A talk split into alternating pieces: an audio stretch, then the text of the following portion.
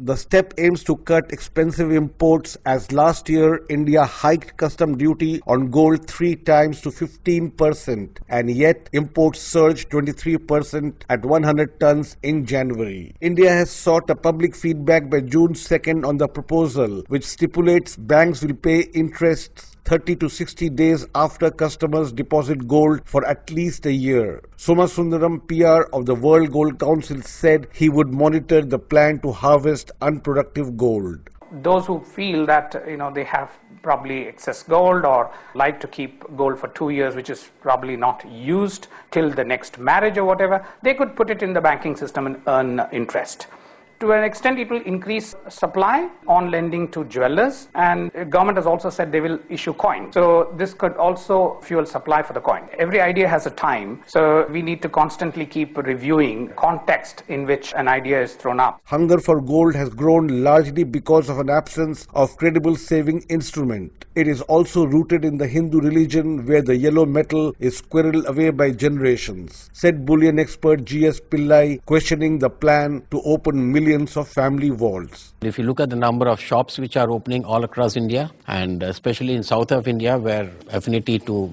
gold is pretty strong. Every month there is a new showroom opening and each showroom is uh, larger than the previous showroom which is opened. So that trend is still continuing and the consumers are buying jewelry on a regular basis in any, anywhere in India. At the start of last year, China stole the world's top gold consumer crown from India. But within months, the South Asian country reclaimed that title as the home demand for jewelry surged 60%. Pinaki Chakravarti of the National Institute of Public Finance explained why. Gold being a very lucrative assets in terms of return. And given the fact that we have a large unaccounted black economy, this is also one way of holding black income. So you really do not know who is holding this gold. Black economy gets invested is through an instrument called gold other than the real estate. Some 700 kilograms of gold is illegally brought into India every day. Smuggling rose 300% between March 2013 and April 2014 in a reflection of the power it holds over more than a billion Indians. For Newsbreak,